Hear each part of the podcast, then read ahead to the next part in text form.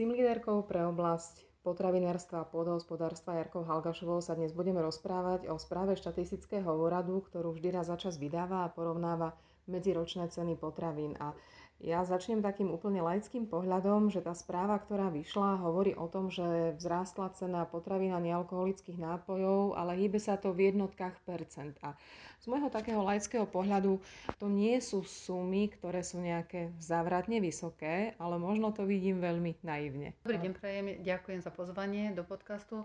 No, päť percentné zvýšenie cien potravín je z môjho pohľadu dosť, dosť výrazné.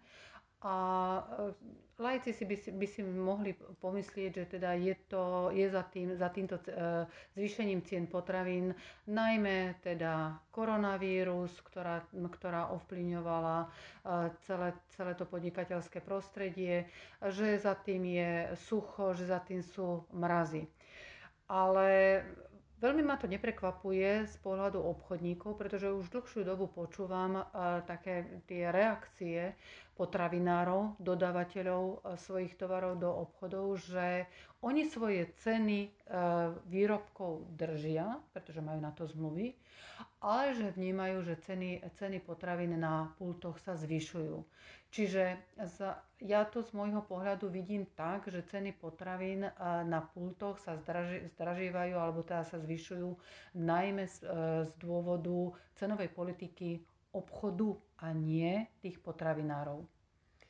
Znamená to, že podľa teba obchodníci mohli reagovať v týchto posledných týždňoch, možno mesiacoch, že nezdražejú?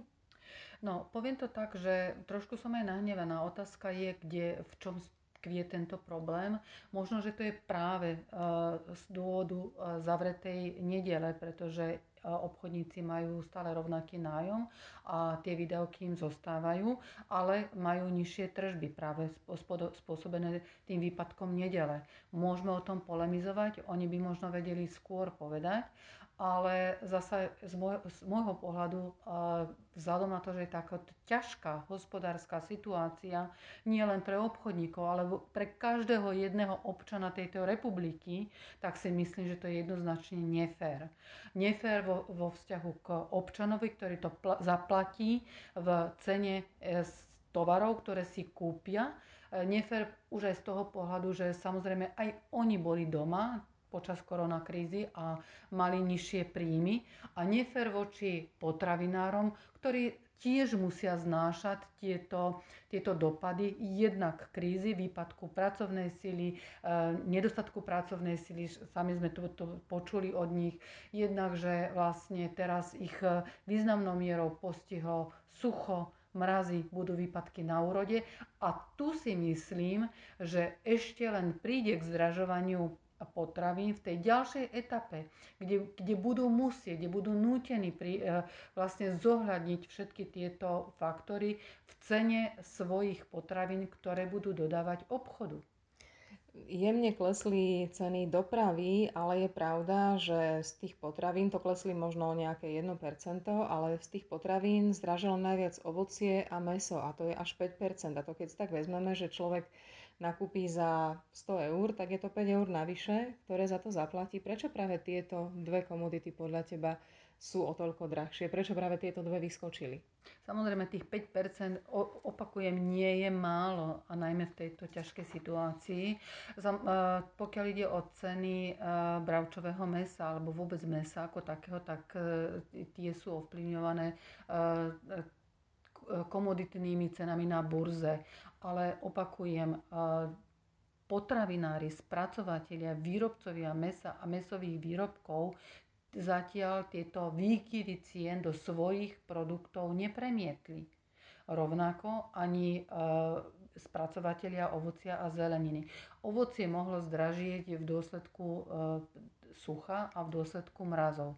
Otázka je, to je na obchodníkov a na dodávateľov ovocia a zeleniny, či už vlastne tieto, tieto klimatické dopady premietli do svojich cien. Ty si vlastne teraz trochu taká nositeľka zlých správ, keď hovoríš, že ešte sa to možno len začína, že možno ešte príde nejaká vlna zdražovania.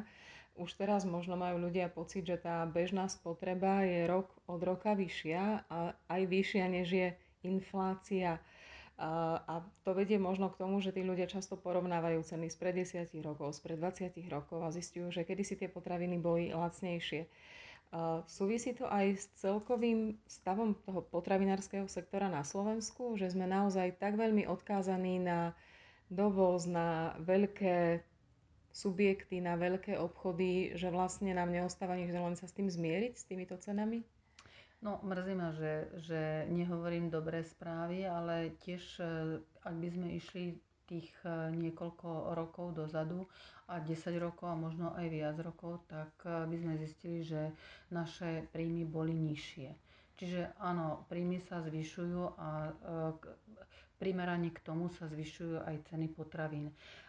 Možno to nebude znieť príjemne na ucho, ale z môjho pohľadu ceny potravín nie sú vysoké, keď to zoberiem ako v globále. Pretože stále si mám ja v, na pamäti, koľko veľa potravín skončí v odpadkovom koši. Dobre vieme, respektíve chcem len pripomenúť to, že viac ako štyridsať percent vyhodených potravín vlastne vyhadzujú domácnosti. Čiže z tohto pohľadu asi tie potraviny stále nie sú dostatočne, dostatočne drahé.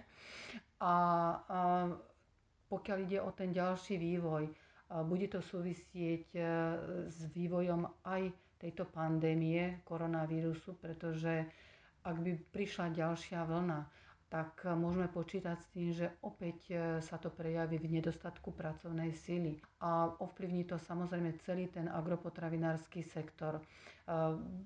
Mohli sme sledovať, ja sama som si dala aj na Facebook tak krátke video, kde bolo, boli uvedené tie dopady na jednotlivých európskych dodávateľov, na to, ako francúzskí výrobcovia naozaj vysoko kvalitných syrov museli svoje zásoby likvidovať, pretože im skončil ten dátum minimálnej trvanlivosti, ako boli postihnutí rybári, respektíve rybári, ktorí museli, ktorým sa znížili lovy až o päťdesiat percent.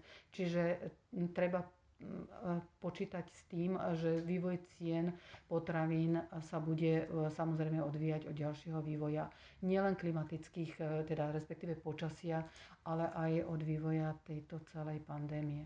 Ďakujem veľmi pekne. Ďakujem a ja pekný deň.